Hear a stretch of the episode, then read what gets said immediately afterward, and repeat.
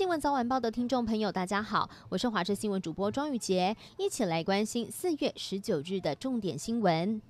新闻一开始要来看到的是台铁泰鲁格事故之后，交通部长林佳龙确定是在明天请辞。在接替人选方面，行政院将会在今天宣布，由现任交通部政务次长王国材升任。素来有陆海空万用工具人之称的王国材，毕业于国立成功大学交通管理系学士、硕士，国立交通大学交通运输研究所博士。他曾经担任交通部代理部长、台湾港务公司代理董事长、中华邮政董事长、一卡通票证董事长、中华智慧运输协会理事长以及高雄市交通局长等职。交通部所长政务领域方面，拥有完整的经验与专业，堪称是陆海空三个领域都有历练过的精英。台中市中区中华路的夜市有一栋民宅，十八号晚上十一点左右发生火警，消防人员在二到三楼的楼梯间救出了三名孩童，分别是一对五岁、三岁的小兄妹，另外还有一名五岁的女童。但是三个孩子救出来的时候都已经没有了生命迹象，紧急送医之后还是没能抢救回来。而屋内当时还有小兄妹的妈妈，她仓皇逃生呛伤了。另外。还有一名男性房客也是烧烫伤送医。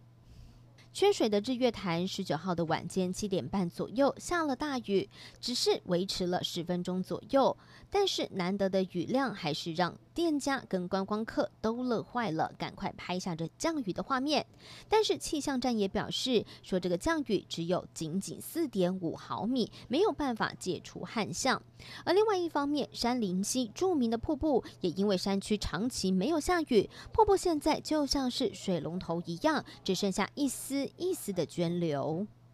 AZ 疫苗开打之后，国内打气似乎是有一点点低迷。现在传出高雄有医院为了要提高院内的医护人员的接种率，举办了打疫苗竞赛，提供前三名奖金。部分的员工担心影响到考绩，所以不得不参加，让工会批这根本就是变相的强迫施打疫苗。不过对此，卫生局澄清。民生医院的奖励机制并非强迫性的，不打的话也不会影响到考绩。而卫福部长陈时中也表示，若是有人觉得自己被压迫了，可以向卫福部来反映。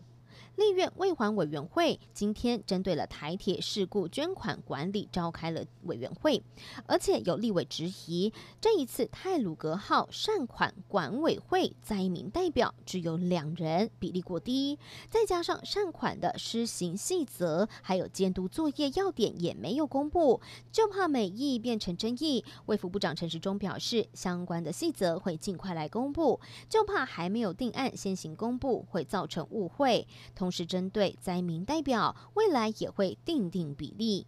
国际消息：美国总统拜登和日本首相菅义伟召开了峰会之后，发表了联合声明，强调台海稳定的重要性。接下来四月二十二日、二十三日，美国主办领导人气候峰会，而中国国家主席习近平和美国总统拜登渴望透过线上气候峰会来做视讯的会面。国内专家学者就认为，到时候美中彼此的态度值得关注。美国前参议员陶德十六号才结束了率团访台的行程，如今就传出拜登政府在近期之内，如今就传出拜登政府近期内将会对台军售自走炮，这也渴望成为拜登政府首批对台的军售。国防部长邱国正表示，当时和陶德等人在专案的会议当中，并没有刻意针对军售来做讨论，而是说明区域问题以及目前国军应对等等的事项。这也证实了国军有向美方提出这一起军购案，